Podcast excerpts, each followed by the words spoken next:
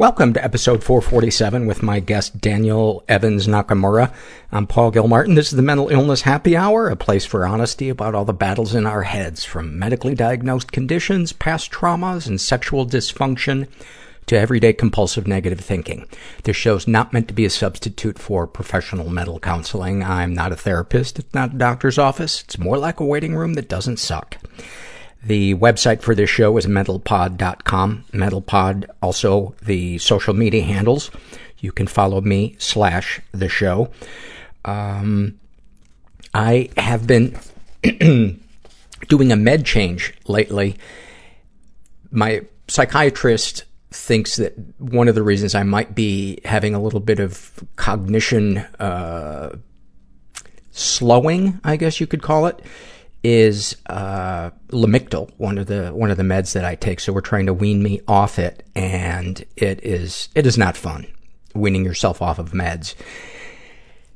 And at the same time, I am also trying ketamine for depression, and I'll be doing an episode about that. I've done 2 treatments so far, and I'm not really sure what to make of it yet. I think 6 sessions is kind of what they use for the baseline to determine if it's effective for you or not. But I hate this in-between time when I'm just waiting for something to change, and I'm completely powerless over the fact that I feel like a ghost. I feel like I'm on about 60% power, and I'm not necessarily sad or any particular emotion. If anything, it's kind of a lack of feeling things. I feel like I'm just an extra in the movie of my life. And I've been through this many, many times before, and that's one of the nice things about having had experience and dealing with treatment-resistant depression and mental illness and trauma and addiction and all that other stuff, is I know things will change. But the waiting, it feels like you've just pulled off the highway and the car is going on without you, and you've got to walk to the next stop. And you know you're going to get there, but you feel like you're missing out. I feel like I'm missing out on life because everything feels like an effort, and I'm not enjoying my usual hobbies. But you know, everybody's got something. Everybody's got something. I guess this is mine. This is a struggle in a sentence survey filled out by a woman who calls herself the emotional equivalent of a clogged toilet with no plunger in sight. And she describes her depression as, I am a factory for nothingness. Man, when I read that one this morning, I was like, you are my new best friend, because you just described exactly how I am feeling lately. June describes her anorexia. Anorexia feels like the friend I am never good enough for. I keep making plans, but she's always canceling on me last minute for someone better. And about her PTSD, she writes, PTSD from sexual trauma feels like that one red sock that makes the entire load of white laundry turn pink. Oh, that's so good. So good. Our sponsor for today is BetterHelp.com. If you guys have never tried online therapy, I'm a big believer in it, and I've been using them for about 2 years now. And I talk about them all the time, talk about them every week. But there's so many weeks when I don't want to do therapy, and it's kind of like the nights when I don't feel like going to my support group. And every single time when the session is over or the meeting is over, I'm always glad I did. And that I think is one of the great benefits of therapy. Having an appointment to do something is so important, because if I were left to my own devices to only do inner work when I felt like it, I think I'd be fucked. I think I would definitely be fucked. And I love not having to leave my house to do therapy. It's really nice doing it online. So, if you want to know more, go to betterhelp.com/mental. Make sure you include the /mental so they know you came from this podcast. And then just fill out a questionnaire. And if they have a counselor that they think is a good match for you, they will pair you with one. And then you can experience a free week of counseling to see if online counseling is right for you. And you need to be over 18. And then this is an awfulsome moment filled out by a woman who calls herself a momka. And she writes, on the hour drive to the latest psych ward my son is in, the theme music from The Twilight Zone is on repeat. My anxiety and dread magnifies with every turn and every footstep down the winding halls. And then parentheses, why are the psych wards always so far away from the entrance? I watch my finger go towards the, quote, doorbell on the wall that will tell my son's new caretaker that I am here to see him. The few seconds you wait are an eternity. My thoughts race with fear. How will he look? What will he say? Is this a hate you or love you or who are you visit? The employee who opens the locked door always gives you the same look of suspicion as if I am there for nefarious purposes. Really? I wait in the hallway by the nurse's office as they go to find my son. A patient slowly makes her way towards me, spinning in circles. Chubby, hair in a ponytail, the prerequisite stretchy pants and fluffy slippers. I nod and say hello, careful to not make too much eye contact, just enough to not seem like a threat. I've done this before. I know the drill. I see my son coming down the hallway, shuffling his feet in his latest sedation. My anxiety slides down a notch. Shuffling feet means no violence. The young lady spins herself in small circles, closer and closer to me. I don't sense a threat from her. My son is getting closer now and slowly lifts his head up. The young lady gets as close to me as she knows she can without the nurses yelling. As my son lifts his head higher, we make eye contact and he smiles his old familiar smile. The young lady touches my arm. I look down at her and she says, I'm a ballerina. I say, well, yes. Yes, you are. Nobody's cool and everyone's scared. And we're just all in this together. There was no joy. Overeating. Apathy doesn't leave any marks. Numbing out. Physically. I wish that I was a girl. Panic attacks are so violent. Rudderless. They were mistaken for seizures. Shot coke in my neck. The TV was talking to me. Romantically, I am becoming the woman that I feared. He said, there's going to be a second hunger strike. Nothing's real. And I'm going to die. Sometimes I just go, hey, I can't deal. Just beyond broken. I'm out. You have to, fantasize about the person I'm with. I'm gonna stop it. Fucking someone else. It's okay to be different. That I don't want to die is a miracle. To be weird. I'm so happy to be here. I'm gonna help you one day. People are gonna love you for that. It takes a lot of work to heal. It's hard being a weird kid. Sometimes you don't realize how fucked up something was until you feel the opposite of it. You will just never see what you're not looking for. I didn't know how to break up with him, so I just transferred schools. I'm here with Daniel Evans Nakamura, and we had tried recording before, and in the last 2 minutes, as we're wrapping up, GarageBand crashed. Of course. And the whole thing evaporated. So here we are again. But in a good way, you feel like our previous discussion, you've maybe kind of... Got a little more focus, I think. A little more focus in your mind of what you would like to talk about. One of the things that you are African-American, also with some Japanese ancestry. We'll talk about that a little bit. You were bullied as a kid. And Mexican, Salvadoran, too. Don't want to pull that out. Okay. Yeah. You would like to talk about what would you call it? I called it intra-race. Intra-race racism. Yeah. Okay. Racism between people within the same race. Because it was notable part of, my coming of age, and that had a lot to do with, how I kind of formed my identity and how I kind of still, see myself today. So okay. I think it's notable, but... Good. So, you are 19? 21. Boy, you aged a lot since we recorded last week. It's been a lot. You are a college student? getting ready to graduate. Daniel and I met. I was part of a mental health conference up at UC Berkeley last year, and we just struck up a conversation and decided let's give it a shot. Let's record something. So talk about the bullying. Yeah. So that I can go into, just because it's a topic that I don't think is covered a lot, is that it's interesting to talk about this with not a lot of context. But I guess to add a little bit, I'd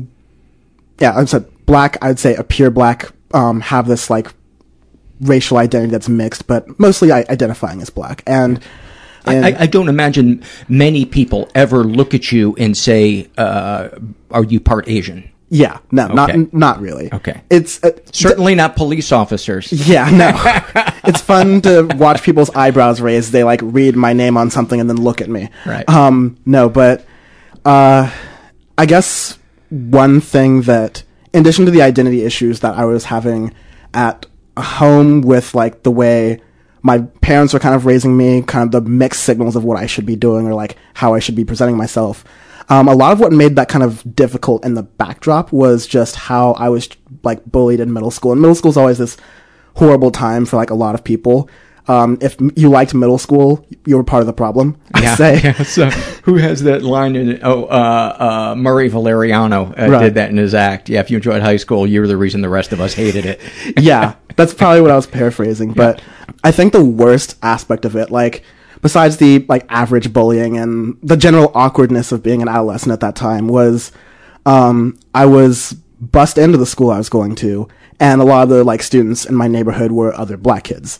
And I had, like, I was really shy. I was, like, kind of really geeky. My hobbies were, like, building computers and video games and, like, all things. And, like, spending a lot of time on the internet researching news and politics. All things that, like, helped me later on in life. But not things that were very, I guess, supported or, like, seen nicely by my peers at that time. It's a kick-me sign in middle school. Pretty much. All I needed were the glasses, which I had. And hey, did you guys notice on PolitiFact last night?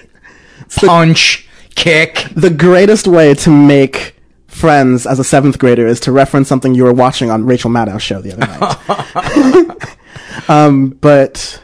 So the makeup of your neighborhood was mostly black, or the school you were bused to was mostly black? Makeup of my neighborhood was like black, Latina, kind of like that more ethnic mix. I lived in a pretty diverse neighborhood, part of Long Beach and like a suburb of Los Angeles. Mm-hmm. My school skewed a lot more white, I would say, but definitely also like a good mix.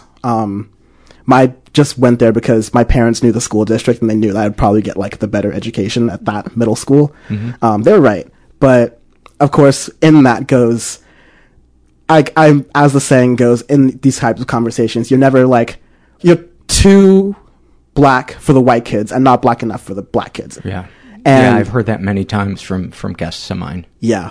And so, like, with the white kids, it was like subtle racial jokes. And like, I was very self-aware of like race. And it's such an like interesting thing to me now that I didn't mind that, but looking back, a lot of that was definitely like uncalled for. I kind of just maybe didn't care, shrugged it off in the interest of fitting in. Mm-hmm. Or like saying, okay, joke about it, but at least we're like eating lunch together and you're not punching me. Yeah. What do you remember thinking or feeling when they would make a joke that felt hurtful to you or in bad taste? Or, I mean, how would you label? It was never directed at me, but I would just say like, oh, that's a stereotype based on information that's like very prejudiced and like something that you clearly have never lived through. I don't remember the jokes specifically, but I definitely remember the feelings. And I guess to which that kid said, whatever, pretty much. Right. I mean, it's 7th grade. If it's not like the very beginnings of discovering internet porn and like video games, it's not going to really get in. But yeah, I just always felt like, I guess it's just like the cost of doing business, I suppose. Socially and like coping. And I had this, it's middle school, you want to be different but not too different enough to like attract attention and friends, but not so different that you're ridiculed, and you never really strike that balance. And so when I could a great way of putting it. Yeah. And when you whatever I played, whatever differences I had to my advantage, I like had this sort of like English accent as a carryover from when I had like lived in the UK for a little while.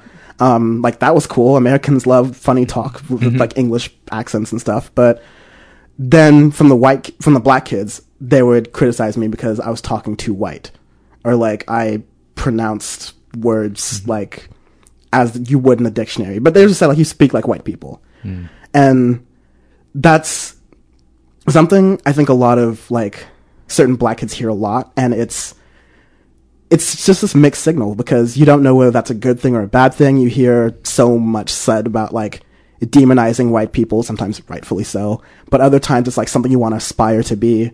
There's this whole thing about your skin color, whether you're lighter skin, so you get treated better, or you're darker skin, so like you're more like ghetto, even though there's no correlation between that. But you're trying to explain social dynamics and like all of those things to middle schoolers, so no nuance is going to get through. So it's like you're being told from the adults that it's stereotypes are bad, and yet you need to accept the reality of those to navigate the reality of your school life. Yeah.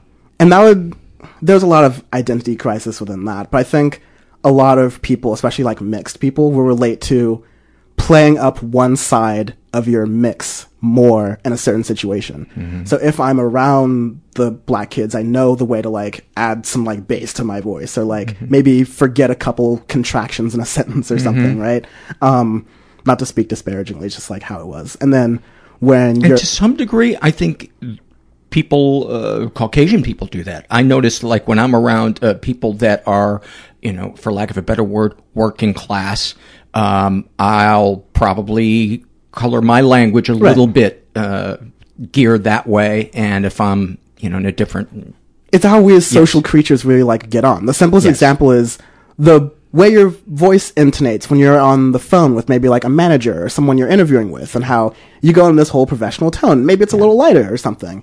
It's like that. Would you have any particular thoughts about yourself when you would be conscious of you urbanizing it or streeting it up or whatever the fuck you would call it? Absolutely. That just felt like totally fake.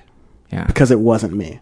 And that didn't really reinforce things, because no matter where I was for a long time, until maybe I turned like 18 and got like kicked out of my house, I never felt like I could be 100% myself anywhere. Wherever I was, there was always, depending on the people I was around or however they viewed things, there's some part of me that I couldn't show, or else I would be ostracized for it, or I'd be called out for it. It would be brought up in a way where it's like, it's not something I want to talk about or discuss necessarily, but if I do this, then it will become a discussion point. So when you would be around the white kids, how did you change or emphasize things? I mean, I felt more natural around the white kids, just because of, I guess, my socioeconomic status just always ended up putting me around, for better or worse, white kids. And so, and living in England, that's a lot of what you get. And so, just by the nature of that's what I'd been exposed to more, that was more my comfort zone. But at the same time, there's a point where being a person of color is like sort of performative around them, because not so much anymore, but at a younger age, I was definitely expected to like play up certain stereotypes, like for laughs, or just, sometimes for laughs, but sometimes people were like actually serious, like, oh, you really don't like fried chicken that much, or like food that, or like, really? Yeah. Or like ribs, or like soul food. It's like, not really. It's really like greasy and salty. I don't really like take care for it too much. Especially when I was going through my more like anorexic periods. So that was fun. But,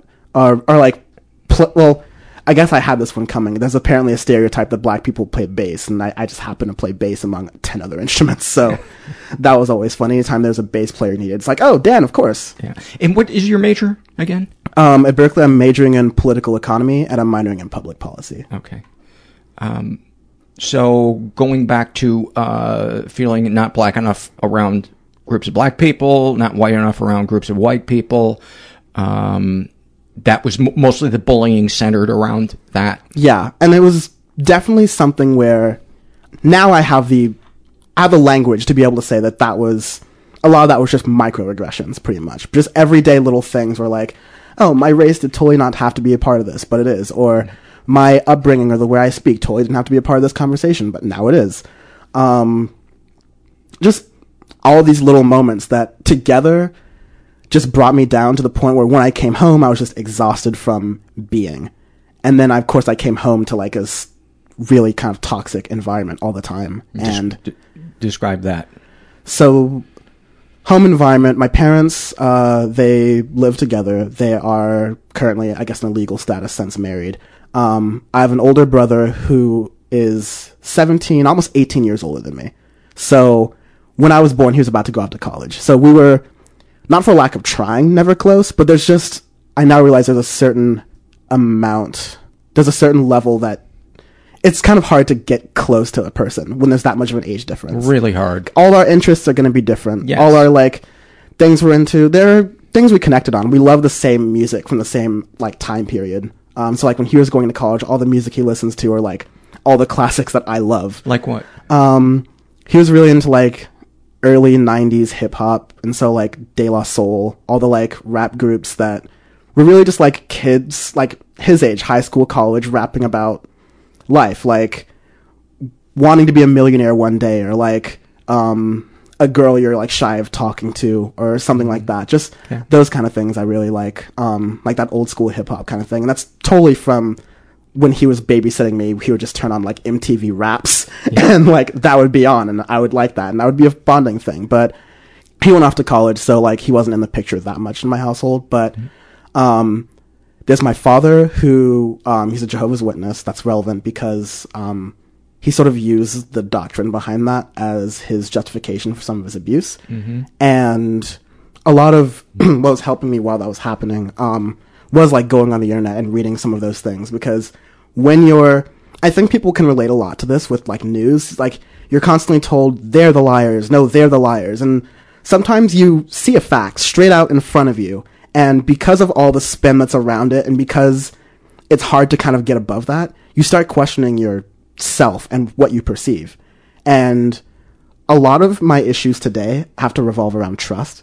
And the hardest thing was like, and still is to this day, trusting myself and trusting my own intuitions, which are usually pretty like spot on. But because for so long, I was basically told like, hypothetically speaking, 2 + 2 = 5. Yeah, you were gaslit. Pretty much. And to this day, like even this past weekend, still am being gaslit in that sense. But if you try really hard, you can still question your intuition at 54. So hang in there. This is going to be a long ride. If I can do it, anybody can do it. That's motivating, really. Yeah, it is. It is. Self-help. How to doubt yourself. Reach for the stars. But you probably will never be able to actually reach them. Fair. And then my mother, she has the best intentions for me, but the worst executions. And so she was aware that, and like well aware, like was witness to my father's verbal, emotional, psychological, physical abuse, but at no time really really mentioned divorcing him, mentioned moving out. Did your father just not have the energy to also sexually abuse? Is that why he left that one out? I truthfully don't think he's like of that type. No, like, I thankfully, know, just, but you know, it's like said emotionally, mentally. I almost had was the other one, physically. Yeah, and I was like, there's really only one left. Why not go for the quad? I mean, like punch one more, you get a free coffee. Right. Why not just go for the gold there? But no, I guess I definitely lucked out on that because I know so many people who are like survivors of that kind of trauma at a young age. And it was just me trying to make a lame joke. So go ahead. Yeah, my mom, it just amounted to, I don't want to say emotional negligence, but she's just very cold about the way she deals with emotions with herself and with other people. And I think a lot of that's taught like in at least like American Black culture to kind of be muted with your emotions and keep them in. And I've definitely have that to an extent. It's very hard for me sometimes to be on the same emotional level as someone. I'm usually very like muted on the outside. And it's a rough thing in relationships now. Having to tell someone just like, trust me when I say that I'm very happy right now. It just looks like I'm emotionally cold. Or trust me when I say that, like, I'm very sad right now. I'm just look the same way I do when I told you that I was happy. I see that a lot with people who had abusive childhoods. That's just the shell, it seems, that forms. From what I remember of our Lost episode, you are not stretching it by saying your mother was emotionally neglectful. Okay, yeah. It's always every single episode of this podcast. Like, many. It's like people who downplay things that any other person would be able to see as obvious. Yeah. And just goes back to that part where the hardest thing was being able to just trust, to this day, still trusting what I see and being able to call things when I see it. Yeah. Especially when it has to do with something personal to me. Like my parents who, as has happened in other episodes, you have positive memories of them. With my father, fewer, but they're still positive memories. I know my mother tried very hard to give me the best life possible given the circumstances, but still to this day, I really wish she had just been there for me. I'd rather her be there for me and not try to, like, move me around as opposed to separate me from the problem and not really address it. And what Daniel is referring to is when your father got really abusive with you, your mother, instead of leaving him, shipped Daniel off to live with relatives that you really didn't even know that well. Yeah, these are all... I've noticed, especially in, like, communities of color, especially with, like, my Mexican friends and, like, the Mexican parts of my family, that family is just a very big thing. And you can have people, it's like, oh, that's your, like, father's, like, cousin once removed here, there, like, and that's just, and it's fine. It's still, you can have a conversation with that person. It'll feel like family. But the connections just kind of lose track after a while. And And back then I thought it was like, oh, I'm going on a little trip. Oh, it's fun. And I had fun and enjoyed myself and grew relatively healthily while I was living outside of that. But still another thing that bothers me to this day is that I have this idea of what a mother and a father should be. And every time I'm, like, confronted with the fact that they are not that, they never were that, and they never will be that, is still something I have to, like, work on. And accept, because it's so hard. It's a hard thing to accept, and it's not, like many things, it in my opinion, not something that can be tucked away intellectually. It just has to be emotionally worked through and grieved. And great, I have the skills for that. Would it be fair to say that your mother's choice in sending you away was largely financial because she was dependent upon your father? And he made a good living? Yeah, that's why... I'm like, and maybe this is me just doing the thing where you apologize for, like, your parents and, like, their bad decisions, but definitely I felt like if she had the financial ability, she would have gotten me out of that situation physically with her living somewhere else.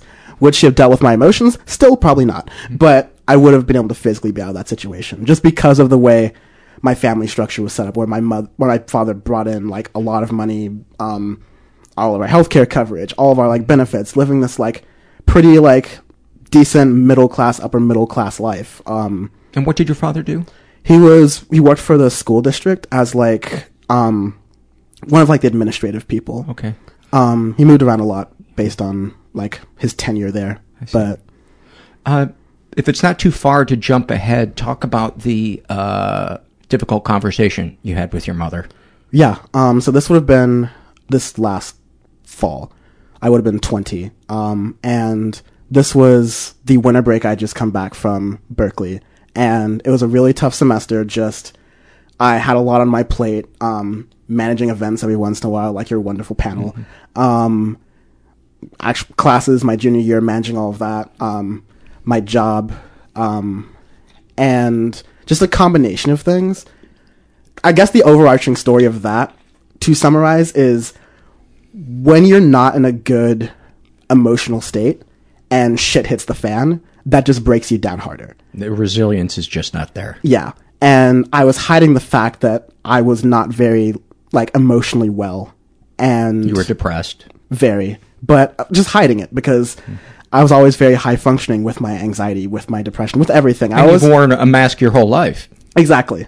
And I'm, like, in every aspect, like, moving to different places, or that situation where I'd have to change how quote unquote black I am based on the situation. I'm good at like putting on masks in that sense. And so it's just another mask to put on, the I'm okay and functioning as a college student mask. But after a semester of that, a couple of really traumatic events happening, just encountering mortality, I guess, acquaintances I had that died, watching like really gruesome things happen, like right in front of me.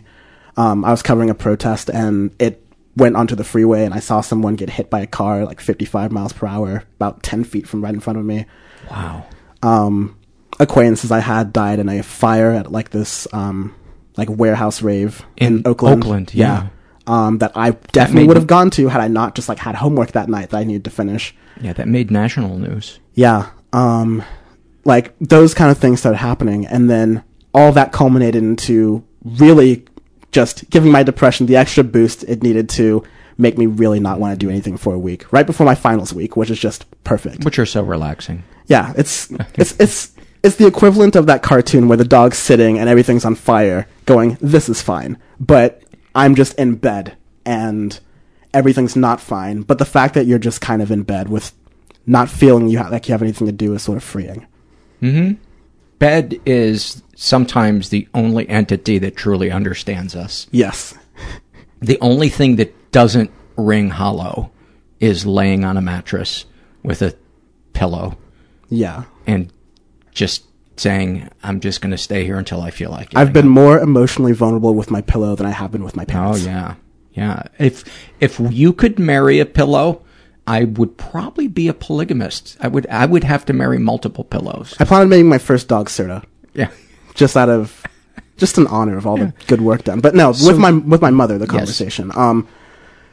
It was after all of that, I realized that everything that had built up, like the anxiety, the depression, I had had suicide attempts in my past that I never really talked through with my mother, even though she like definitely knew about them. And but she didn't really probe you about them. No, she has very much been in the sense of, you're standing, you're walking, you're functioning. Cool, that must be good. And washed my hands of that. So a very practical woman. Yeah, precisely. Okay. Like yes. If there's no extra energy that needs to be taken on any sort of thing, she's just ready to move on to the next thing. But I'd realized I had lost all hope with my father and any sort of reconciliation with him. But I still wanted to have this relationship with my mother. And part of what I was going through with that depression was kind of the realization that, like, a lot of it was me wondering, like, fuck, why can't I at least have my mother, who I know cares, but just doesn't act like it? And then maybe that's when I realized that my mother is just also, it sounds crazy to say, but my mother's also a person. And she's been through a life, and she had her own series of events that led to her marriage, and even before that, what happened probably with her family. My family, just an aside, because I remember mentioning this, and this is very important, in the Magical Lost episode, thanks GarageBand, that the way my family kind of works is in this almost very lawyerly kind of way, where you only say the minimal amount that you need to, and you kind of keep information, partially just because you don't want it used against you, and partially just because that just becomes the nature. You know how many people listening right now just laughed out loud in recognition of that same thing? If you're out there and you laughed, I'm sorry. Yeah. And growing up like that, even though I had lived with other people, it's not something someone sits down with you and goes, hey, you know that thing where you act very lawyerly and you're very like quiet and you don't speak a lot about your emotions or your feelings for fear they're used against you? Yeah, that's not the normal way people are supposed to interact, especially with your parents. I very much relate to that, and I know that feeling because it feels safe, because then we can keep all the things that might feel explosive, we can keep them in check, and the less somebody can judge us, the better. So let's not give them anything. Exactly. And it even extended to regular parts of our life. Like, if I got a good grade on a test, I wouldn't even bring that up to my mother, because when she asks, oh, how was school? I just go, good, learn things. It's fine. It's like uneventful day. Even if it was something good or was something necessarily bad, I was just taught that, no, this is almost like a routine you must go through. and you just like stick to the script and no complexity has to follow. Almost like when you get on the airline, do you have any hazardous materials? Yeah. Maybe your mom should have asked you that when you came home from school. Yeah, I have many hazardous materials, my feelings. Son, did you pack all your backpack yourself? Yes, my backpack is filled with lots of self-loathing and guilt and hatred for everything. And cynicism, lots of cynicism. So you've set the table now. Okay.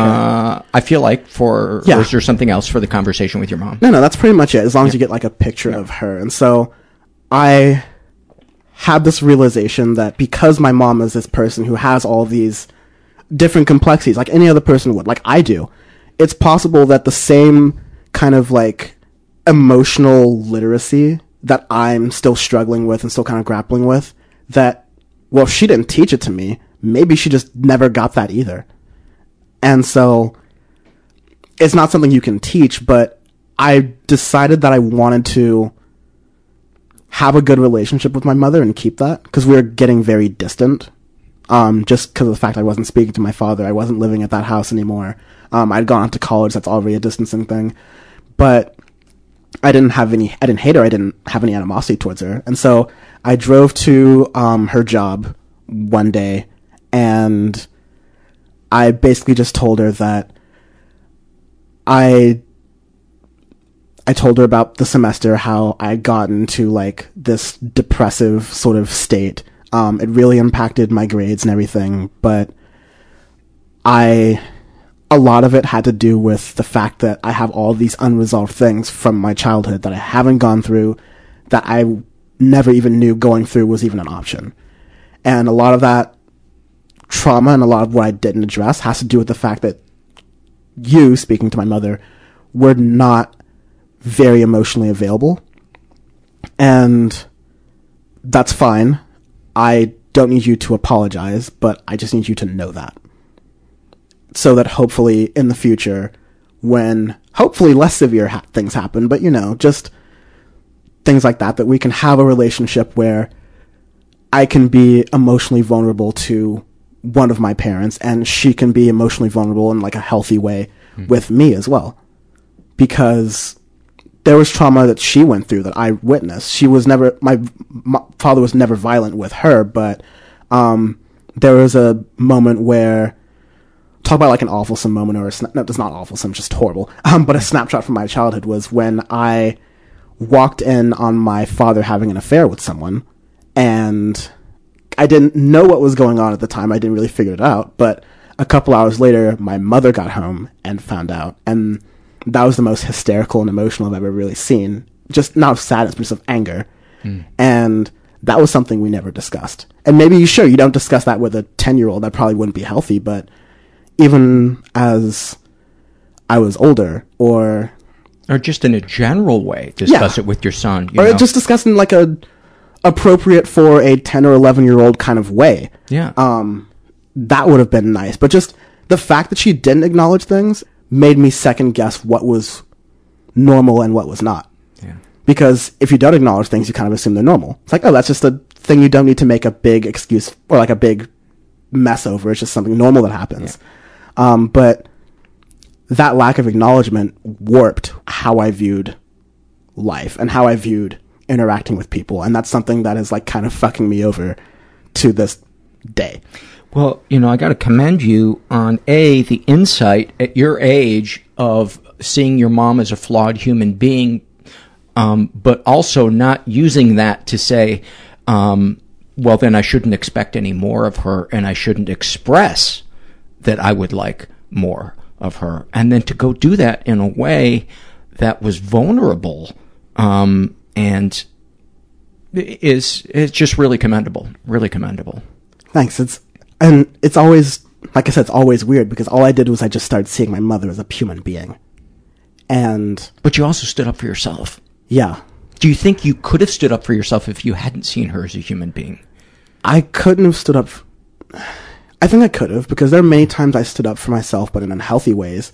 I would like lash out at her for like, I would say she was to blame for everything, especially when I was younger. Which isn't going to sink in then. Yeah. Cause like, it's just her talking in anger, and she knows how to handle anger, which is like a lawyer. Yeah. It's like, okay, that's okay. I'll remember that in the future when I use that against you. Yeah. But,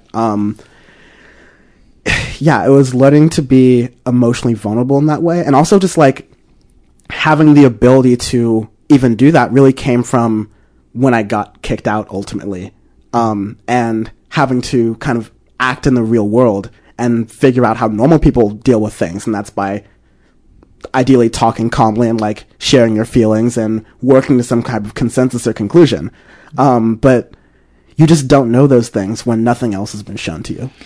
You don't. And the more I work through emotional things, the more I realize the two most important emotional concepts to understand and utilize is compassion and self-advocacy, and trying to find how they can both exist at the same time. It's like a really difficult martini.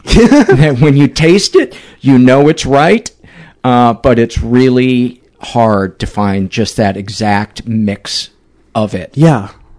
And it took so long, and I'm angry that it took so long for me to find that balance, especially because, like, going back to my interests, like with politics, this is the way I apply my thinking and my logic and my worldview, is through this kind of idea of balance and advocacy and like relatively peaceful, like, conflict resolution, right? These mm-hmm. are all basic principles of public policy, right? And these are all things that are like, of course, no shit. But when you apply them to your life, when the stakes are relating to you and like mm-hmm. their actual social consequences, it's a much bigger deal, and it's a much harder thing to actually accomplish. It totally gets funhouse mirrored, and it's so hard. It's why support groups are essential, because we need the objective input of somebody who has emotional distance from our problems. Someone who still cares too. Exactly. But like is able to, it's just like in any other, like the second opinion. Yeah. Just someone else getting another outside of your head, because definitely what I do is I'm very much inside of my head, and I'm always thinking, and I always worry about the worst possible thing that can happen at any given mm-hmm. time. And when you have a brain like that, you just apply that to all aspects of your life. Yep. And it's just horrible. And the way that I see that play out in Facebook and politics and stuff like that, the people who think, for lack of a better phrase, compassion is for wussies. It's so prevalent now. How are you going to think the world is going to become a better place if you can't stop confusing your issues with the issues? Right. That's kind of, I guess through my experiences, I've sort of changed that how I practice my like Facebook political punditry mm-hmm. is that I try not to look at people I disagree with for like what they look like at face value. And I try to get at what are their concerns? What are they worried about? What makes you look at a policy that I might find, like take the idea of open borders in the United States, or closed borders, or like even allowing immigration. Mm-hmm. There are definitely a segment of the population that doesn't want to see immigration of any kind, mm-hmm. Legal or illegal, and not even for refugees. And the idea of, for most moral people, like not letting in refugees or not wanting to help other people, you start to wonder, well, what fears result from that? Are you afraid of like refugees or immigrants or people who look different from you? Or are you worried about resources or economics? When you start to get to the reason they have that opinion versus going, oh, you're definitely a xenophobe, or you're definitely like a homophobic, even though many of these people like might be, getting to that part makes it a lot more personal. Yes. To make someone feel heard and say, I understand why you might have those concerns, because it might affect what you've worked so hard for. Too bad that's way too much nuance. I usually just get called a cuck now. Exactly. That's it. That's what... I did a Facebook post where I tried to say, let's all own our own hypocrisy. Here's some things I'm a hypocrite about. And just immediately somebody else was just, yeah, that's right, you liberals, blah, blah, blah. And I was like, oh, God. Why do I even try? But you know what? All we can do is keep our side of the street clean. And at the end of the day, that's all we have control over anyway. And to me, the most patriotic thing that you can do is to work on yourself so that you can become the best person to be around. Not just even in politics, but I think just with personally applying yourself. Like, I'm someone who definitely, like, I love to help other people. I love to be that person who's there for someone when they're going through, like, a tough time, especially when it relates to mental, like, health, because it's an escape from me. And just like through this, like just like through your podcast, just hearing other people's stories, I'm able to get that gauge that I didn't really have when I was younger of what's normal, what's abnormal. I get to see a second opinion of someone who went through something similar that I did and say, wait, that's fucked up. Oh, wait. Mm-hmm. And so that is what has helped a lot too, even though I've never had like a formal support group, and I've only recently had a therapist that I'm working really well with. Even just being able to have friends and people I could reach out to, that absolutely saved my life several times. There's also a really good post that we put on our website that a woman named Cindy Wolf wrote, and it's 7 little ways that you can support a friend with depression. And I think it could apply to just about anything, because it's about compassion and listening and not trying to fix somebody. 2 things. How did your mom react to the conversation? And then unless there's more that you would like to talk about this subject, I'd like to talk about the intra-race racism. My mom reacted really well to that, better than I expected. I had tried to have these conversations at other points in my life, sometimes more angrily than others, but lately, before that, I tried to be more peaceful. Just asking her to, like, even acknowledge certain things happened. She doesn't even like to acknowledge, like, the suicide attempts I made, and some of them were, like, really serious. I was hospitalized for one. But she just doesn't like to acknowledge it because it's just a bad thing that happens. But asking her to acknowledge that I needed help, that I had been through these things, and I can't just, like, even though on paper, like, I got into Berkeley and I have this, like, promising career afterwards, that there's still a lot, like, I need to work on. And you're hurting. Yeah. And I still need a parent and need someone I can have that relationship with. Because no one can really, you can explain as much as you want to, but no one will ever really know, like, how it was like growing up in that household, except someone who witnessed it and someone who partially experienced it. And so I will need that. And just letting her know that, like, I want it to be a two-way street as well, because there's definitely things that she's probably got bubbled up. I know she does. She reacted positively to that, still kind of, like, cold, still very, like, emotionless in, like, the way she looked. Mm-hmm. But I could tell, like, within her voice that it really resonated with her. And since then, there have been, like, ups and downs. We've generally talked to each other more. I'm able to, like, be more open about things with her.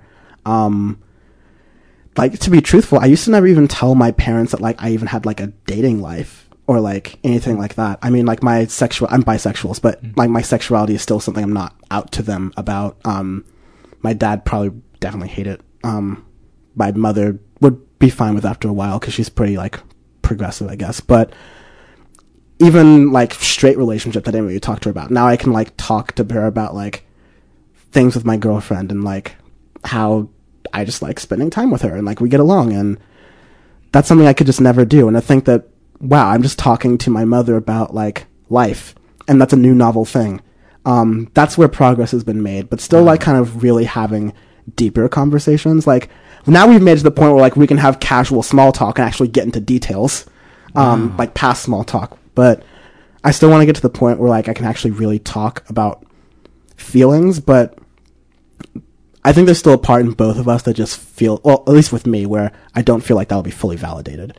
It sounds like you're giving it a shot, though, without being a doormat who's just going in with no basis in reality of hoping to get something. It sounds like there's a chance. No, yeah, like there is already progress being made. Yeah, and I shouldn't expect progress, like, 6-7 months into it. No. I'm like, shouldn't expect, like, night and day change, but yeah, there's definitely progress. And one thing my therapist has said, which has really stuck out to me, is that, like, sometimes as you're making progress, it seems like you're taking more steps back than forward. Yeah.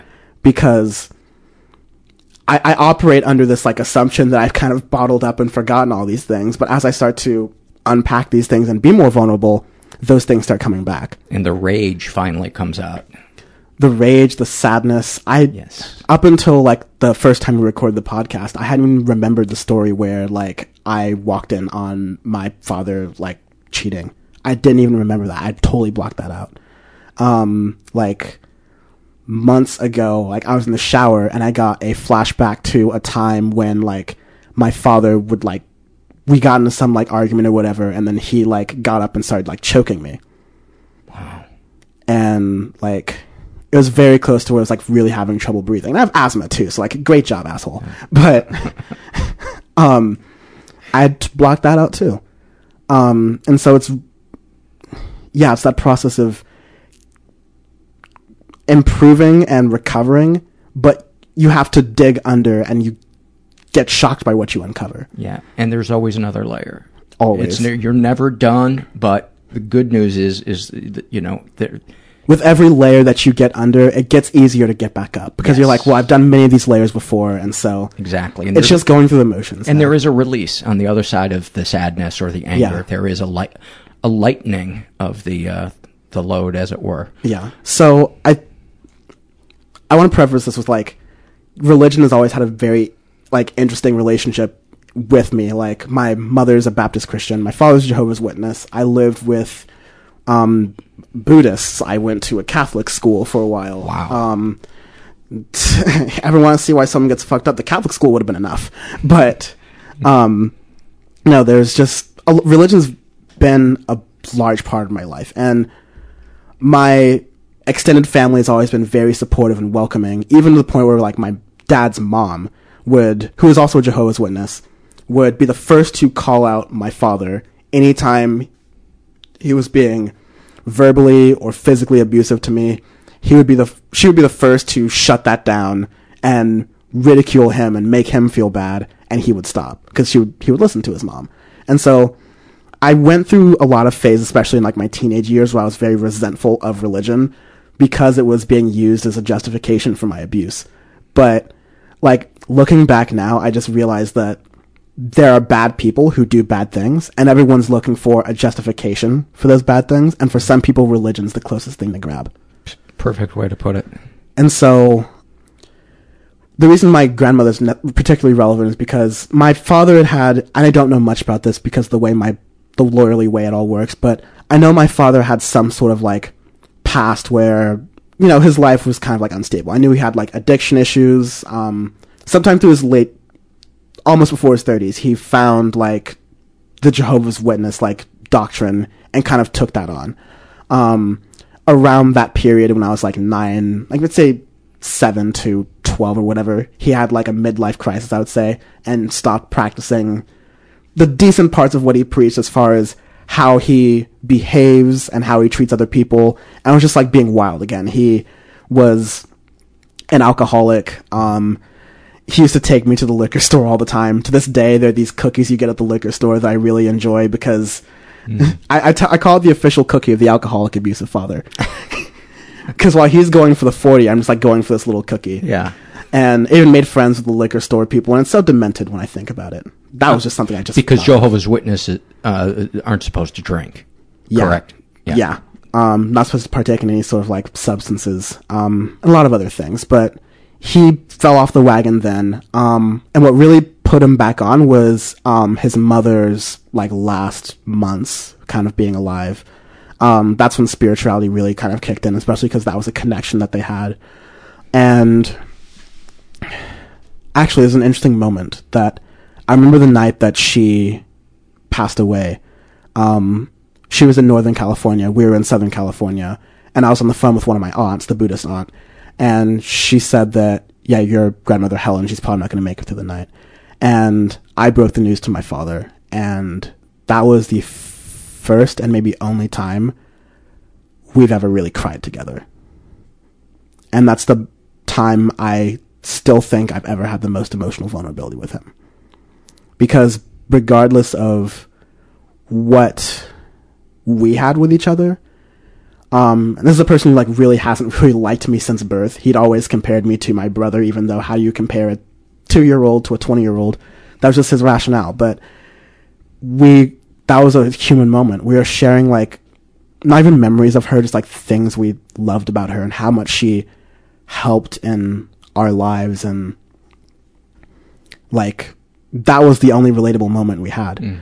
And so in the aftermath of that, I knew that... Because even I was like, oh, if I lost my mom, I'd be devastated right now. So I did a lot of, like, taking care of him in a sense. Because he had been on this new, I'd call it, like, religious kick, he was adamant about, like, passing on teachings of the Bible to me and the idea that it would, like, better my life or better how I'm living my life. Because, you know, as a 12-year-old, I was a wreck. I said it kind of jokingly, but yeah, I was, like, suicidal and, like, anxious and had eating disorders and all these different things. But look, they were caused by him, but he didn't help them. Yeah.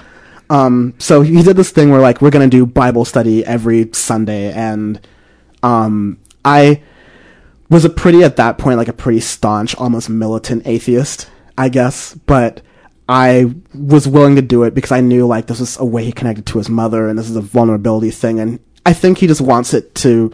He wants me to have these, like, principles to apply to my life. And that's what it started as. But it then became this very, like, routine, this thing must happen. Whenever I asked questions about things that, even when I wasn't being cheeky, things that just, like, didn't make sense or contradictions I would find in their version of the Bible, New World Translation of Holy Scriptures is what it's called, he would just react with, like, anger, call me, like, a devil worshiper. In the same breath, he would quote a text. He would quote a passage about how a father is supposed to love his, like, son and, like, be great, and then after my line of questioning, go to another passage where he talks about how it is the responsibility of followers of God to, like, defend God, and if violence has to resort to that, then they must do that as, like, part of their duty. In almost the same breath.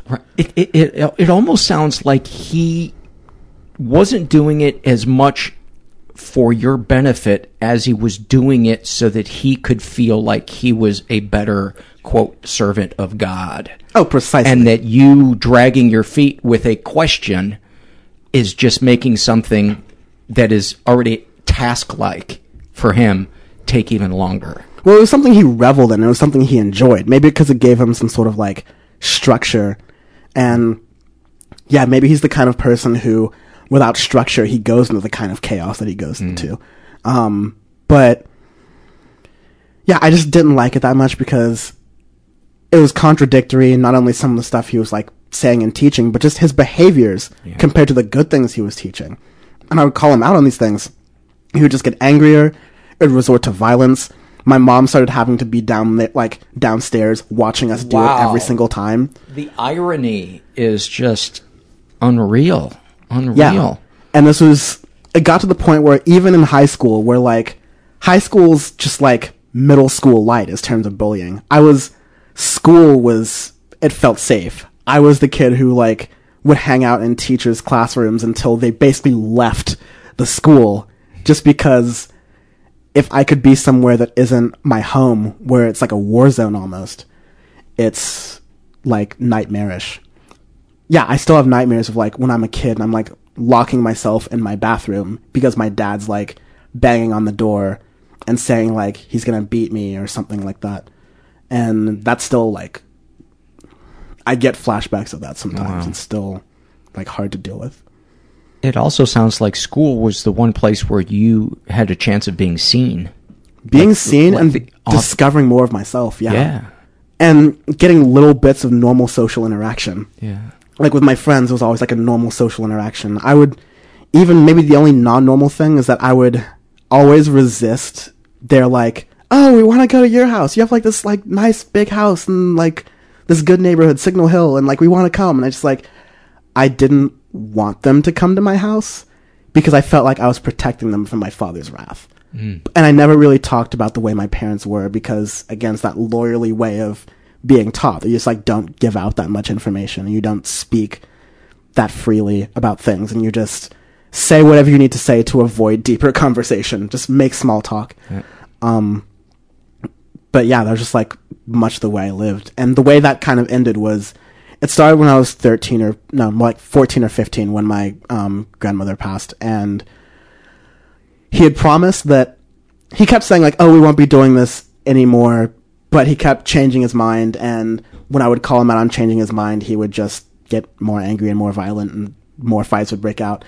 But eventually he said, okay, when you're 18, you won't have to do this anymore. Because he said by that point, you'll either understand the scripture and be a loyal servant of God, or you will, like, you just won't, and that's fine, I can't do anything about that. And I was like, huh, this is strangely reasonable, but I'll just duck my head and take it. And so my birthday is coming up, my 18th birthday, and it's the last Sunday before my 18th birthday, and I go, well, this is the last Bible session, right? And he's like, no. And I go, you said when I was 18, this could be over. It's like, I did, but I've actually decided that you still are too resistant to these things. So not only you're going to do Bible study, you're going to come to me to Kingdom Hall, just like church. You're going to do field service, which is the annoying door knocking thing they do. Mm. And if you don't do that, I'm going to kick you out. Wow. And yeah, that was that. Yeah, my birthday's on the first. I'm a leap child. So I have to think of when my birthday is in any given year. So my birthday would have been on March 1st. That was like February 25th or 6th.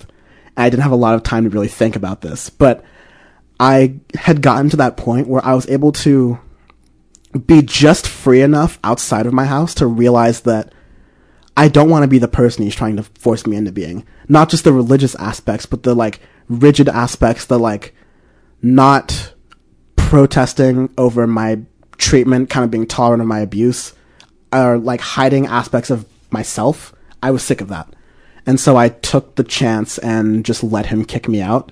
And I lived with my grandmother, who, again, my extended family, they're wonderful. They were so supportive. Like, my grandmother gave me her car. Wow. The car that's outside is her car. Because she was like 70, and she's like, she was 79 almost. And she's like, all I just do is just go to the grocery store every 2 weeks. I don't really use it. I needed to use it to get to the other side of town to get to school. And so she was like, just go ahead. And like every member of my extended family has been so kind and great. And they've, again, like really saved me. Even I found out my counselor, like my college admissions counselor was actually my next door neighbor. And she was one of the first people I actually told my like whole story to. And it's weird because this is, like, my neighbors think of my parents as like, oh, these nice people who live next door and they have their kids and they're nice. But then to kind of like shatter that whole facade in front of them, I felt bad doing it, but it was like, I didn't know, I thought I was going to be homeless or something. And so like, even realizing that there are people who wanted to help me and were not going to judge me was amazing. And going to college has been even better. There's been growing pains and like learning how to deal with these like social vulnerabilities and being okay with being vulnerable, because I still have problems doing that. I still like to keep to myself. Like even doing podcasts like this is kind of almost me forcing it, because it's almost like giving back to something that helped me figure myself out. And I want to do that for someone else. That's awesome. And yeah, the worst part of it all was he would do those things where he would use the religion to justify his abuse of me. And of course I got a resentment of that after a while, but no, now I'm removed enough from the situation to kind of know where that was going from. And the development that happened over the weekend was that I had happened to be over my parents' house, cause I still have keys and I just wanted to use the internet cause it's faster. Mm-hmm. And, it's cooler in the house cause of air conditioning. And they came home, and one thing my father used to always do was just comment on my appearance. And it was always under the pretext of he was trying to figure out if I was like gay or not, or if I was like, in his words, like a sissy, or when I was going through my most like anorexic phases, like he would either call me fat or skinny and like say like, oh, I hope you don't have one of those like sissy eating disorders. Wow. And just all of the fun shit. And He did that again. And keep in mind, I'm just wearing like a tank top and shorts in 90-degree weather in Southern California in a summer in July. So sue me. Mm-hmm. But he still makes this big deal about that. And I just say, like, I just look at him like, why the fuck does every time I, like, just do something, you don't care about the fact that I got into a great school, you don't care about the fact that, like, my life is fairly together compared to where you were when you were this age, all these things, and all you comment about is my appearance. And he gets mad that I say fuck in his house. And so he's like, if you're going to talk like that, you can leave the house. And I'm like, okay. And so I close my laptop and leave. And I just, like, I just kind of, like, lose it as I'm walking out of the house and start yelling at him for all these things. And he texts me back, literally saying that your memory is truly clouded. I never physically abused you. Wow. Because I was yelling about how, like, those things that you did, I haven't forgotten. And I'm not going to forget. And now you're just threatened because I can, like, take care of myself and defend myself. He sounds like a really sick man. He's a narcissist. Yeah. He's like a textbook narcissist. And like I said, the struggle with it is having to untrain what partially he taught me, but partially society teaches you that, like, you can have these relationships with your parents and they're supposed to be people you, like, care for, and they're always there for you and they brought you up and have your best interest in mind. Like, if he wasn't, like, guilted into financially supporting me in some ways, he hasn't really had my emotional interests in mind very much, except for slight occasions. And it sucks having to learn through that and seeing my friends have good relationships with their fathers and share common hobbies and work on things together, and knowing that I will never have that. And I really want to. And I've gotten, and like I said, I've had father figures and my uncles and things, but I've never gotten to have that. And reconciling with that fact is still hard, which is why I want to at least have that with my mother. Because if I don't, maybe I'll get over it, but if I... You got to at least try. Yeah. You got to at least try. Pretty much. So should we move on to our... On lighter news, yes. On our last topic? Yeah. I guess with the intra-race racism, there's an undertone that made finding out my identity worse. Because from my experience in middle school, that mostly ended in high school, of like, you can't fit in no matter where you are. Mm-hmm. There's an episode of Fresh Air with Giancarlo Esposito, who's an actor. Yeah. He played Gus in Breaking Bad. He was in a bunch of Spike Lee movies. And his father's Italian and his mother's African American. And he talks about his experience in just a really interesting perspective, kind of heartbreaking.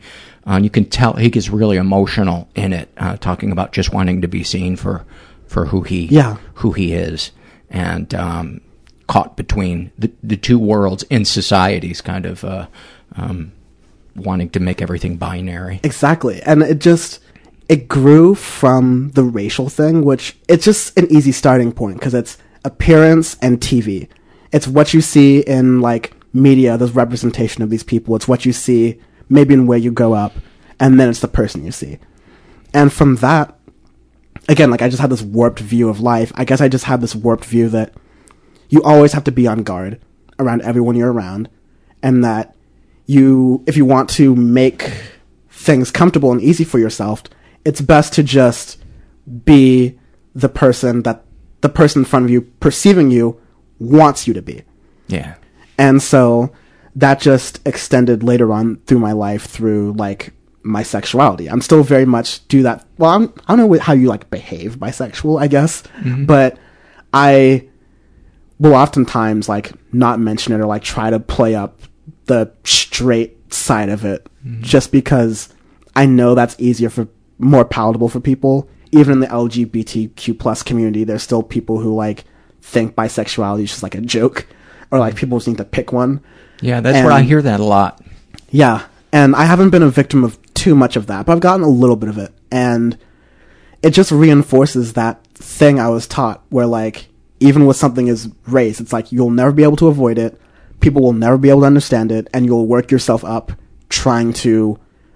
Reason with it. So it's best to just do that lawyerly thing where you just, like, keep things short and try not to make things... something that they can be elaborated on. Don't share any information unnecessarily. Yeah, and to play into whatever they want to see. So, like, if they expect me to be more quote-unquote urban, then I can do that. If they expect me to be more, like, quote-unquote professional, then I can do that. And then taking that to just my sexuality, my interests even. I'll pretend to be, and I used to pretend to be interested in things I wasn't just because, well, at least that's fitting in, that's better than being ostracized. But it's just one of those things I've learned now through college, through physically being out of that situation where I'll never forget the feeling I had when I went back to my grandmother's house, like 2 weeks after I had gotten kicked out. And like, I'd gotten a lot of things together. Like, I was able to pay for insurance for the car I was driving. I was like getting like paid at another job I was doing. I was like had income, so I felt more financially secure without my parents. And I came home and I just felt the absence of fear and the absence of looking over your shoulder. The absence of worrying about a loud voice turning into like a battle of some kind. Like, if my dad was yelling and like all of a sudden he got into like a fit, then that could easily turn into like a fight we're having between us, or like one of us is attacking the other. Knowing that that wasn't going to happen, that you could just leave. Yeah, not just knowing that like I was at home, the same place I can walk around in my boxers and not feel fear. And then I realized that this is what normal people feel like, and so I've taken that to other aspects of my life now, and I'm just much more honest about who I am and what I'm interested in, and I'm a lot more unapologetic about it. And the more I do it, the more I love it. I love being able to say, like, this is who I am. I love being able to be transparent and being one of the few media entities that isn't, like, accused of, like, lying all the time. Yes. And it's also just socially more efficient. Yeah. You know, if you're upfront about who you are, then the people who judge you, you know right away, so you don't waste time being friends with that person. And even better, it's less work. Much less work. It's less work having to read a person to figure out, like, based on little subtleties, what they, like, might prefer more. It's just like, listen, this is me. My personality is a social filter. If you are talking to me and you're sick of it, then I would probably be, like, sick of you, too. I wouldn't want to, like, constantly try to please you. But if, like, I'm myself around you and you're yourself around me, and we can have a friendship around that. It's a friendship based on actual real things. Yeah. Or it's a relationship based on transparency and being your true self in front of a person.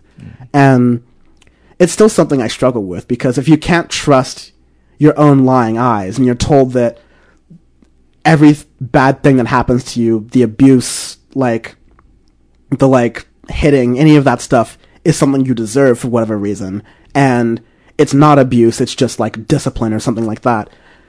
Having to come out of that environment to one where, no, what you see and what you recognize as bad or what you recognize as good actually is, it's so empowering in itself. And I look back, and I think a lot of comedians say this, or like, they fear that if they had a normal childhood, they wouldn't have been as interesting. Yeah. I would have loved to not go through so many suicide attempts and not go through so much abuse. I would love to be less interesting.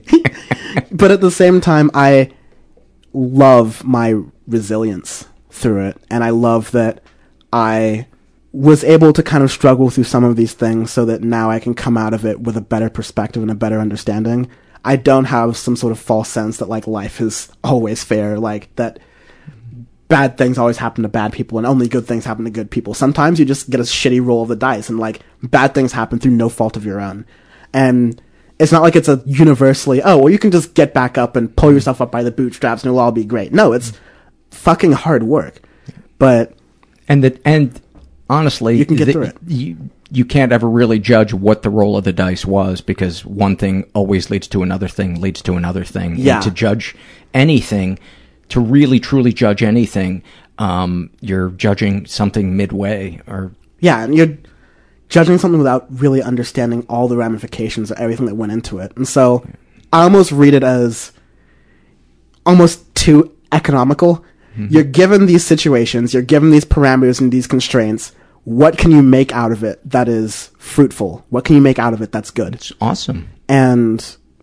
yeah, I guess that's just how I'm trying to live my life right now. And it's the most freeing way I've lived my life ever. It's great. It's a perfect way to look at it.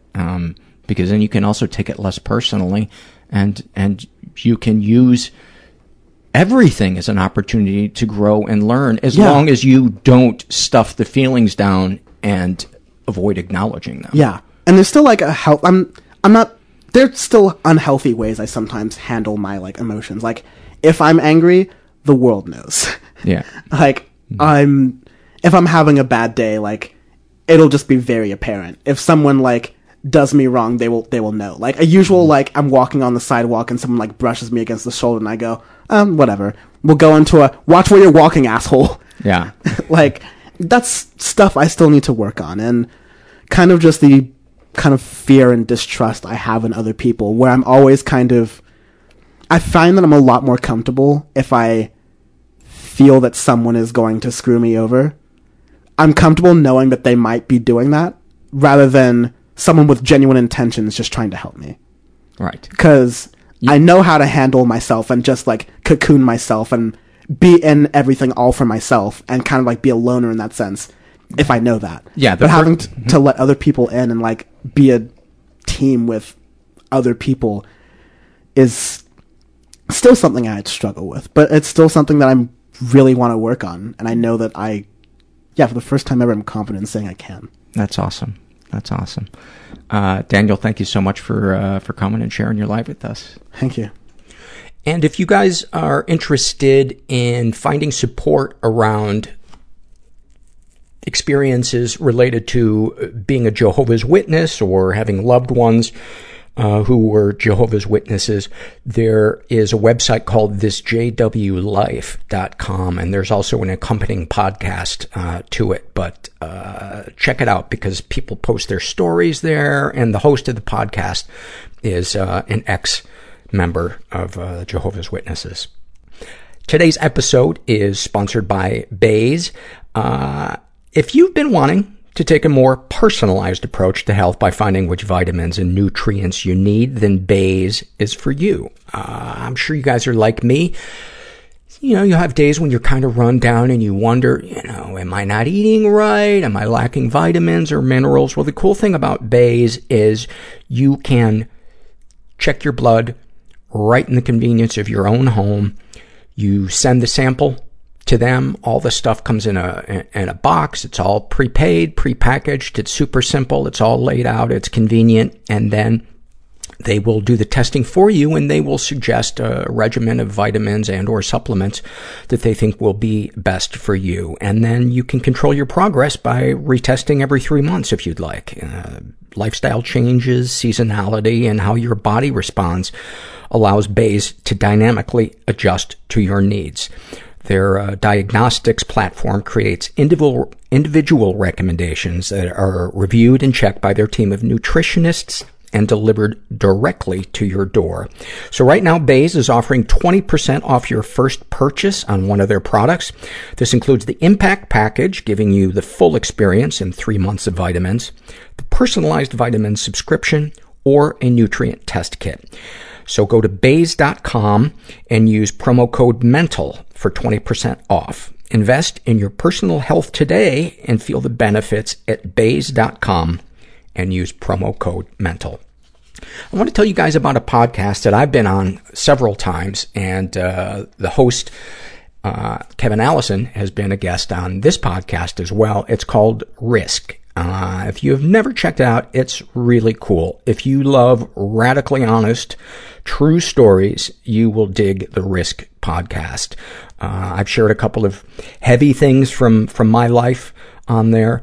It's a show where people tell stories that they never thought that they would share publicly, stories that are too uncensored for public radio, but nothing is too intimate or too loaded. And sometimes the stories are hilarious, sometimes they're scary, and sometimes they're truly beautiful. Like the one about the guy who got kidnapped by a drug cartel, or the girl who discovered she was living with a cannibal, or the woman who learned the person she was sharing kinky fantasies with online was actually her dad. These stories are told with so much compassion and emotional intelligence, It's inspiring. So find it all at riskshow.com. That's risk-show.com. Or just search on your podcast app for RISK! Or again, risk-show.com. Let's read some surveys. This is a shame and secret survey filled out by a guy who calls himself White Chocolate. He is, that's the name I danced under in the late to mid 80s. He is straight, in his 20s, was raised in a slightly dysfunctional environment. Ever been the victim of sexual abuse? Some stuff happened, but I don't know if it counts. I would say it definitely counts. He writes, I was taken advantage of by a much older male when I was 15 or 16. He was in his 50s. He made me sleep in a tent and put his hands down my pants while I was trying to sleep. I never reported it. I blocked it out. But after these memories coming to surface again, I cannot get it out of my mind. I've been diagnosed with bipolar disorder, symptoms of BPD, and generalized anxiety disorder, and I feel as though this experience has caused my interpersonal relationships to be completely fucked. He has been emotionally abused. He writes, the same guy over months and months emotionally manipulated me and lulled me into a false sense of security and did what I explained in the previous paragraph. I hope I never see this man again. I won't be able to be accountable for my actions. Darkest thoughts. I'm a straight male, but fantasize about being fucked by a guy. Darkest secrets. I was convinced when I was around 10 years old by an older guy to fool around with him sexually. I feel as though I had no idea what it meant at that age, and I was completely took advantage of being so young.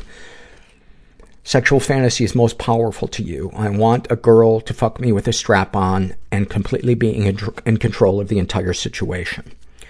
What, if anything, would you like to say to someone you haven't been able to? That all I want is to be loved completely and utterly. Not for how I act, but the person I am. Not having to try or act like a different person just so someone feels as though they like me. What, if anything, do you wish for? To just be totally and completely, truly happy and content. Have you shared these things with others? I told my mom about the abuse and went terribly. She didn't really take it on board, and it hasn't been spoken about since, even though all I want to do is open up to her and be given a hug and be told everything will be okay.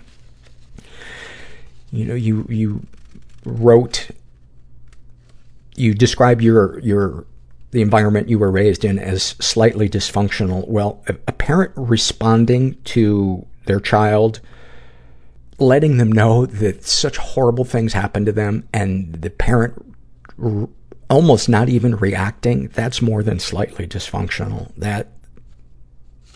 That's emotional deprivation. That's neglect. You know, a child is supposed to feel protected, not judged by a parent. And I'm making a moral judgment on your mom. It's just she didn't have the tools, doesn't know how, or didn't want to. How do you feel after writing these things down? Like a weight has been lifted off my shoulders. Well, I'm glad you feel better after sharing that. And I really hope you find a way to process what happened to you, and because you can find that unconditional love that you're looking for. I was able to find it in my life, and I very, very much relate to what you shared. Just that feeling of just wanting to collapse and have somebody, you know, metaphorically catch me, hold me, tell me it's going to be okay. I found that in support groups and therapy. Thank you for sharing that, by the way. It really moved me. This is an awfulsome moment filled out by a woman who calls herself Murph. She writes, I have strong feelings for a coworker. He's married and I would never act on them, but I think about him constantly. Today, he thanked me and told me that having a friend as thoughtful and as open as me, in parentheses, little does he know, has made him a better partner and husband to his wife. Awfulsome. Yes, that is awfulsome. Thank you for sharing that. This is a shame and secret survey. And if you guys have never filled out surveys, please go to our website, mentalpod.com. There's about a dozen different surveys that you can fill out. The shame and secret survey, the awfulsome moments survey, happy moments. There's a bunch of different ones. And they're all completely anonymous. We don't even collect the IP address of whoever it is that's filling them out.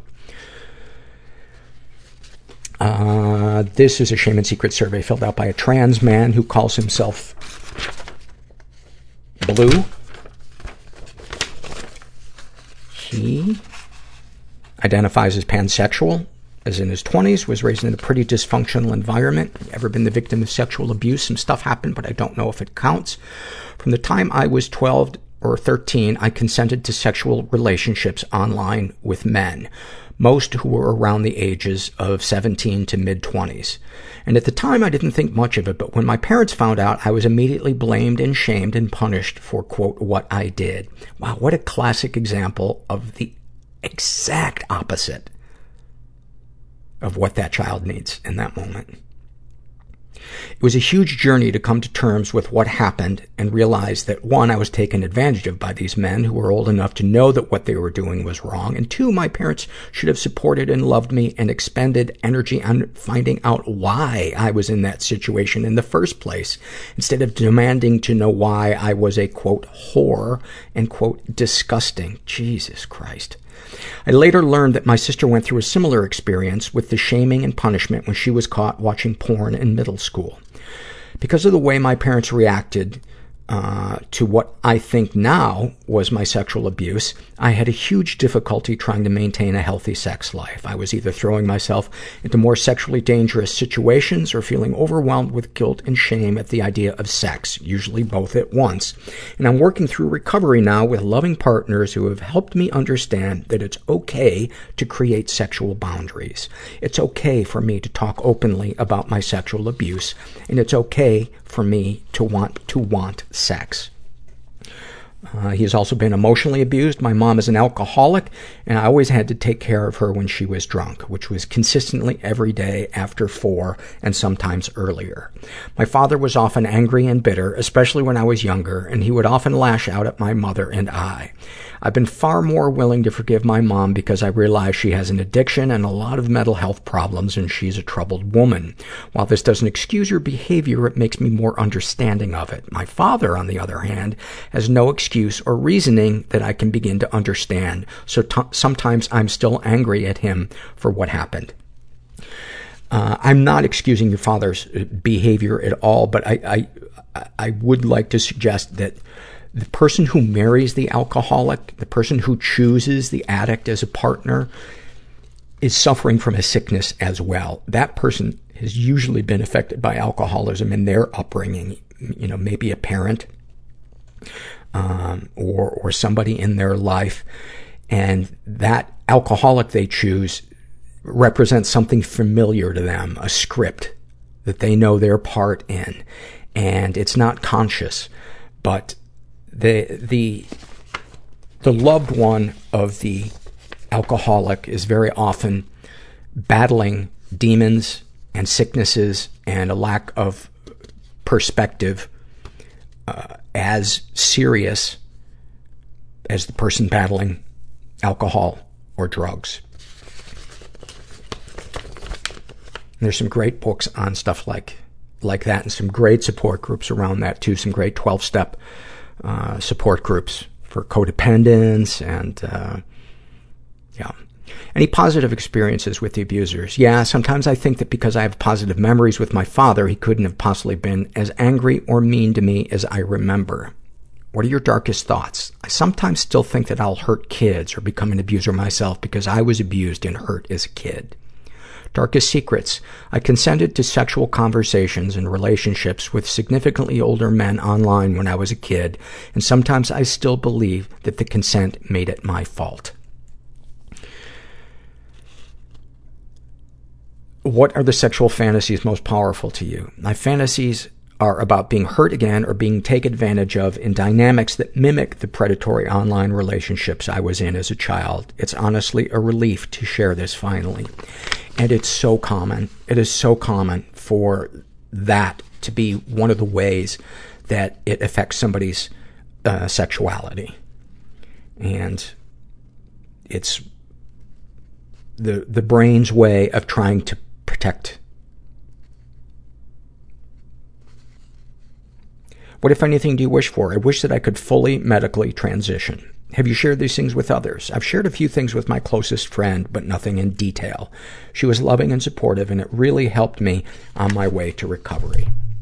How do you feel after writing these things down? I feel a little nervous about how they'll be received, but I'm honestly so relieved to finally talk about it completely openly.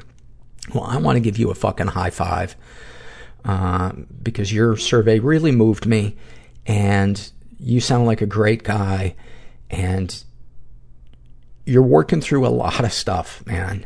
You're working through a lot of stuff. You were raised in emotional deprivation, and then to have trauma on top of that, and then, you know, to be trans, throw all those things in. That's a lot to work through, and you sound like you got a really good heart.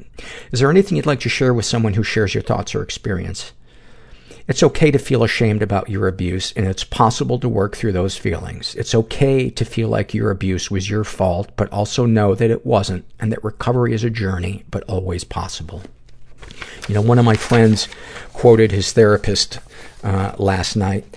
His therapist said to him, there's a difference between having knowledge of your trauma and healing your trauma. And that having knowledge of your trauma is the beginning of healing your trauma. And for the latter, we need human connection and support and unconditional love. I know personally I did, and it made a huge difference in my life. It helped me heal. This is a happy moment filled out by a woman who calls herself Technical Girl Genius, and she writes, I've been going through some tough times lately, and my therapist suggested I go to an intensive outpatient facility. My happy moments came through the process of informing people at my workplace what was going to happen. The HR lady assured me that our company doesn't have stringent policies regarding the use of sick time, and that I will be fully supported by the company to attend this week-long program. Knowing that I wouldn't lose my job, would get paid to attend a mental health program, and that the health insurance will be covering the cost of the program was enough to have me skipping with glee on my way back to work. I know the program will be hard, and I will have to work hard to implement what I learned there, but a weight is lifted off my shoulders, knowing I don't have to worry about anything else except getting better. The next happy moment came when I told my supervisor/boss that I wouldn't be here next week, and we spent nearly 2 hours talking about our mental health and how he has a panic disorder that developed in high school, and due to his age, 51, and gender, he didn't get the kind of help I get to have now, and he's proud of me. I know you don't need to tell your place of employment about why you're sick or what kind of mental health problems you're seeking help for, but I felt comfortable sharing it with him. I just enjoyed getting to talk to someone I consider a friend about what has happened to me, and I didn't even have to do work! ! Thank you for that. That, you know, when I read a moment like that, I think to myself, one, yay, and two, if we had that kind of support widespread in our country, it would be interesting to see the effect it would have on all of these shootings, the cycles of abuse that we see happening from generation to generation, addiction, just the politeness of people on the road. Well, let's not go that far. Any comments to make the podcast better, please re-upload the backlogs. There's a massive trove of content and help that is lost to the wind unless you share them again. Think of the newer fans who will get to hear that content. You know, this was something that I really struggled with, and I didn't want to have to remove that back catalog, but the reason that I did it is because I have been... a couple of reasons, but the most important one for me is to protect my mental health. And it, by having those backlog episodes, when I need a mental break, like I did in July, and I took 4 weeks off, because those aren't available to the public, I was, and they were, 7 years old, I was able to re-release them as a best of episode, and that gave me time away from the podcast, which I've been finding that I need lately. And I don't know if I'm just going through something, or if it's just the wear and tear of doing this podcast for 8 years and reading the heavy emails and surveys and interviews that I do. But that's the biggest reason why I do that, because those will be there to post when I need breaks. And I hope that makes sense. And if it doesn't, I'm okay with that, he said, hoping that he would believe himself. This is an awfulsome moment filled out by a woman who calls herself Crying Candy. She writes, "This last week, my best friend got married at our alma mater, and I was her maid of honor. We were doing photo shoots around campus when they found this semi-woodsy area. They wanted to do some shots right underneath the exact same tree I was raped under by the groom's freshman year roommate. I never told anybody about it, not even my best friend. I held it together for about 2 minutes before I started crying. Everyone assumed I was crying happy tears, so the bride came over to hug me, and the photographers started capturing every single moment. I knew my favorite professor happened to be on campus that day, so I texted him. We have developed something of a friendship since I've left, and asked if I could sit in his office. So I went to his office and cried, still in my maid of honor dress. And he let me eat some of his in case of emergency candy he keeps hidden in his desk. He didn't ask questions, and after I calmed down, he brought up an inside joke that we had in one of our classes. It was exactly what I needed." Thank you so much for that. That is, wow. What an image that is of that photo shoot. Fuck. That's so intense. That is so intense. I appreciate you taking the time to fill that out. And then finally, this is an awfulsome moment filled out by a non-binary person who refers to themselves as "my gender is T-Rex." And they write, "I had one of the bravest moments of my life sending a coworker an email in order to preserve my own comfort and sense of safety. Long story short, this was an adult man who is very genuine and fun to interact with, but he sometimes emphasizes his interactions with physical touch, i.e. a hand on the shoulder, only ever encouraging and never sexual. Even though my heart often feels and appreciates the warmth of these moments, my brain and body feel like we're being attacked, and in the aftermath of these moments, I would be in an internal war, feeling so stupid I couldn't just say something, and feeling hurt that I hadn't prioritized myself. I had also done so much work to not be hypervigilant as a part of my recovery from a sexual assault, and I could feel this undoing my progress. I felt like if I was just paying enough attention, I could avoid the situation without having to advocate for myself, but I physically could not say it to his face. I worked in this job for almost a year and a half before I got up the courage to send him the following email with the subject line, favor. I have a low-key favor to ask that I keep putting off because I really, really don't like casual touches, but I don't like telling people this because I like to control how people perceive me, especially at work. And I like that we're friends, but can we fist bump to show camaraderie instead? It would be the best. Also, not a huge fan of, hey girl.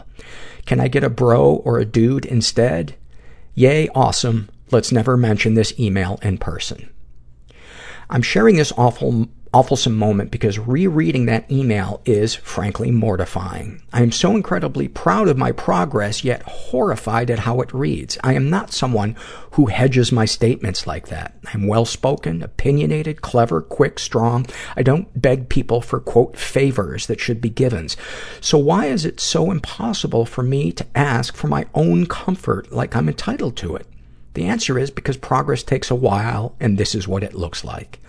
I am so proud of myself for establishing a boundary with someone whose opinion I cared about, i.e. with someone I work with.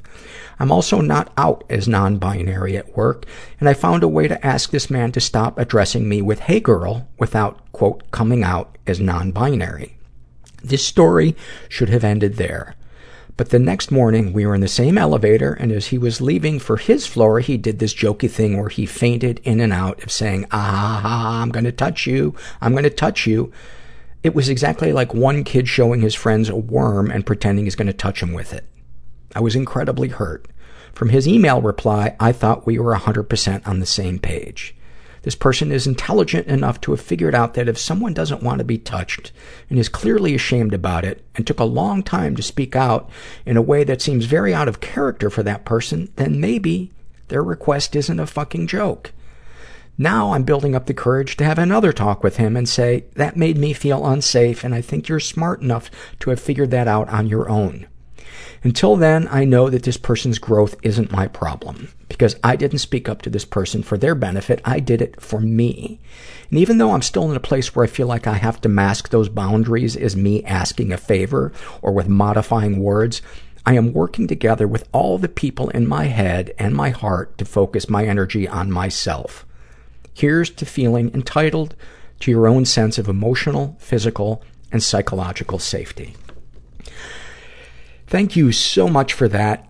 This is such an important topic and such a great example of the complexity of balancing advocating for ourselves with not wanting to make other people uncomfortable.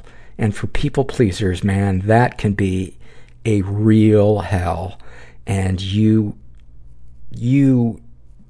exemplified the discomfort of walking through something that is not going to kill you, but is so anxiety-ridden that I'm so glad you filled this out.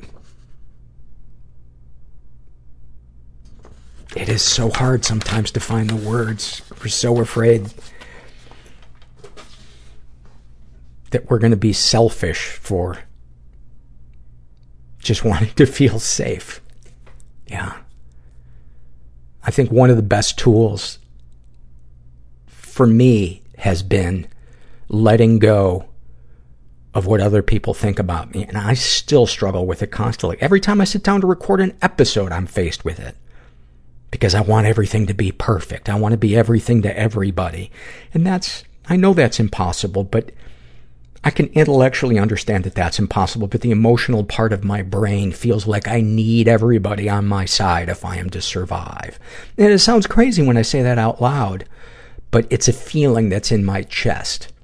And I think a lot of people can probably relate to that, and I think that's why I was so moved by your survey. So thank you for taking the time to fill that out, and thank you guys for listening. I hope you dug this episode, and if not, I will never be the same. I was going to say I'll be okay, but that's not true. I will never be the same. You will have taken a part of me. You will have taken the pearl from the oyster of my soul and flung it into the sewer on a rainy day. Oh. Anyway, I hope you liked this episode. And if you're out there and you're feeling stuck, you're not alone. You are so not alone. And thanks for listening. Everybody I know is bizarrely beautifully fucked up in some weird way. Bizarrely beautifully fucked up in some weird way. Bizarrely beautifully fucked up in some weird way.